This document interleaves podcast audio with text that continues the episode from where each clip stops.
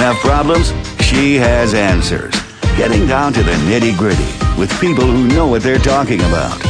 This is Advice for Life with Lynn. Hi, everybody. Welcome to Advice for Life with Lynn. Today's issue is building your support team. Did you hear that cat bell? Cat toy. This is a professional business. Get your cat stuff out of here.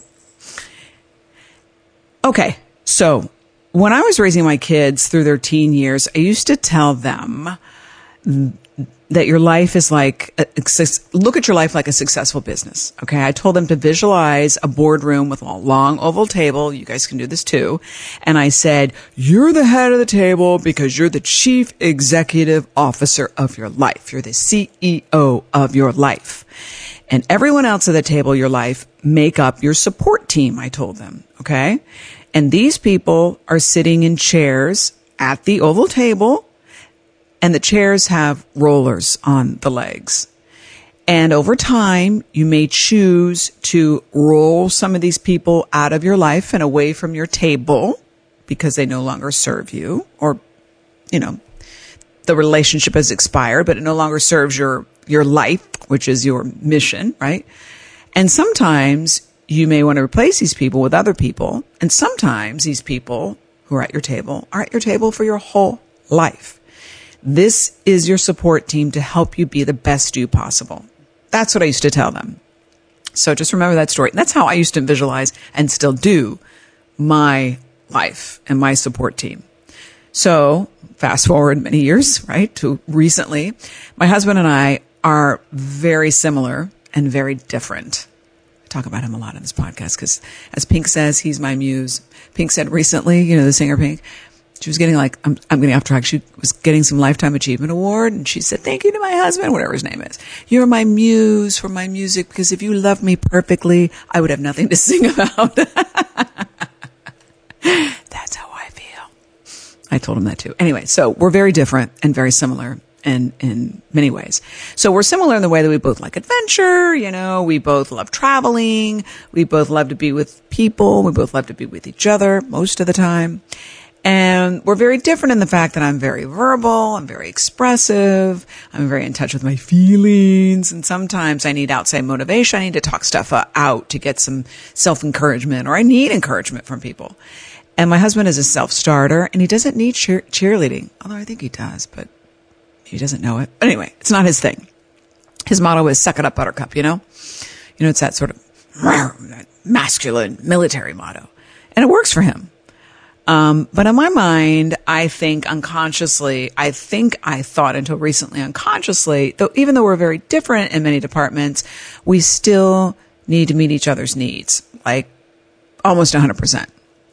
So I was sharing my verbalness with him recently, one of my dreams that he's heard many times. I've been talking about for the past six years, this dream of mine and I haven't really done much about it for a couple of reasons. He knows all the reasons because of fear and some other things going on. And I was sharing, I was kind of looking for encouragement, but I was really just sharing, like most women, just to be heard, just to get it out. And he basically says, You've talked about me, you've talked about this issue, Lynn, this dream so many times with me, and nothing has changed. You've done really nothing. And you haven't worked on this at all. So why are you telling me now? Kind of harshly, right? But true, but harsh, but not what I wanted to hear. I was so damn mad. What I was really needing, expecting, but didn't verbalize it, but didn't know I needed it and expected it. I wanted encouragement, validation, not judgment. You know, I can do that myself every day. I'm a Virgo, super hard on myself. So I was so mad. I'm like, I gotta go get my nails done. Thank God. And I called one of my friends who is very, thinks very linear. She's very practical. She just thinks like a businesswoman. She was a great person to bounce this off of. And I called this friend. She's at my table, definitely. And who's her role in my life is that is, is that of really business cheerleader, but also level headed friend. And I mean, she's a woman, so she's got emotions too, although all humans do. And I appreciate that about her. I appreciate her so much. Anyway, I told her the story, even got choked up talking about it on the phone. I don't think I've ever cried in front of her. We've been friends for a very long time. Yeah, I have trouble showing my emotions sometimes. Anyway, I did cry. And she pauses. I think she was thinking, because I had my earbuds in, earbuds. I think she was thinking, maybe there's a, maybe I lost the phone call. Lynn never cries. anyway, she says, so she got the idea that I was getting emotional. And she says, listen to this. She says, Lynn, I think sometimes we expect our spouses to be everything for us, but that's not realistic. He's not going to be able to give you everything that you need or to meet all of your needs. That's why you call a friend or get support in that department somewhere else. Wow.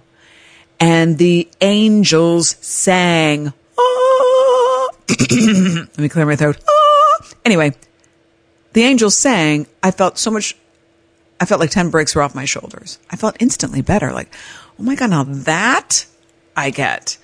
And the suffering was, because we talk about suffering a lot in this podcast, was me not accepting him for who he is and trying to make him somebody he's not. And then turning that into me not being good enough. Well, I'm not getting my needs met, must not be good enough, which is all BS. Why not go somewhere else to get your needs met? He can't be everything. He's got to, I mean, I'm not saying your partner should not, or you should, you should not want your partner to meet all, as many needs as he or she can, of course. But she was right. We do many times expect, um, our spouse or partner to be everything. And when you're very similar, very different, there's no way that can happen, even when you're very similar. And nor should it. Why should somebody be just like you? I got the epiphany. I really, I really appreciated her point of view. And then she gave me what I needed. My, the cheerleading and, and no judgment. She's so not judgy. It's because we don't live together. But anyway, she was not judgy. And I really was expecting him to be everything and fulfill every need in every department. And I'm sure I don't. That's for sure. So my friend was exactly right. I instantly, as I told you, felt validated and understood that, and nobody was at fault. Nobody was to blame. And I needed to use my entire support team that I'm the CEO of my life, my entire support team at my table in the boardroom of life for all of my needs, which makes sense. I'm sure you guys have a support team too. And that's what I'm encouraging all of us to do. Build your support team for your boardroom to sit at your, your, your table for life, your life table, whatever you want to call it.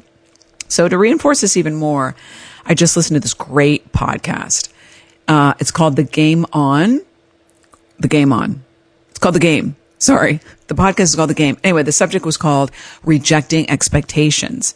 And that's really when we get into big trouble, when we, we put expectations on ourselves and on others. And then another great podcast uh, my friend sent me was from Ed Mylett and was called The Lonely Road to Success. Interesting. Where he talks about whatever great thing you're working on, or if you even don't think it's great, whatever change you're trying to make, or whatever create creative thing you're trying to make, or just whatever you're trying to do for your life and your family, it can be a lonely road, he says, and that's okay because not everybody's going to get what you're working on. Don't expect others, he says, to be able to be there for you in ways that you need to be for yourself. So truly, I was like, kind of not dumping on my husband, but I really was kind of expecting him to cheerlead me in ways that I wasn't doing for myself. Mm, how's that for projection? So I say build your support team with people who serve different roles, but with the same intention. And that is to help you be a better you or to help you be the best you. I want to be a better me today than I was yesterday. That doesn't mean yesterday I was a bad person. It's just I want to keep evolving and growing. And it's the, it's never going to be just one person like your partner. Your partner is very important. Your partner is most likely, hopefully, your best friend or one of your best friends. There must be other people your, at your table, each excelling in their own department, which enriches your life. Now, here's a caveat that my guru, a couple gurus, my spiritual guru reminded me of today. It's okay to want different and more for yourself. It's okay to want more in your life. 120%. You, we all deserve to want what we want. Like, if you want organic, you want to shop at Whole Foods, it's okay to want that. Now, can you afford it? Maybe, maybe not. If you can't afford it, maybe you look at how can I, how could I afford it? Regardless of the solution quote or the end result, it's okay to want more and different. And is this good enough? You know, are all the people at your table enriching your life? And by the way, we're at other people's tables too. And we need to serve these people in very, in the same way they serve us authentically and with love, kindness, and support. So let's be the badass and CEO of our lives. Let's fill those chairs to the table with a diverse and rich and loving crowd. And again, if you want to push somebody out, it's just a metaphor, but if somebody no longer serves their purpose at your table, it's okay to end that. It doesn't mean they're a bad person or you're a mean person. It just means that, you know, it's kind of like what somebody said one time when they got divorced. Uh, my, what did they say? My marriage has expired? No, my marriage has, yeah, served its purpose or expired. Something like that. It wasn't like, oh, it's her fault, his fault. Okay. So these people at your table may have served their purpose and you're you're going to replace them or or not replace them going to edit them out of, of the table every everything's good thank you so much for your service and let's move on some will be there for life and some will some will leave at the table and be replaced but no one is going to be everybody. No one is going to be one person. You are the CEO. You've got to be everybody. You've got to do your best to love yourself and support yourself, um, encourage yourself, be kind to yourself, give yourself grace, and everybody else is rah rah on the sidelines. And that's why we call a team a team. Thanks for listening, and here's to building your support team. See you next time.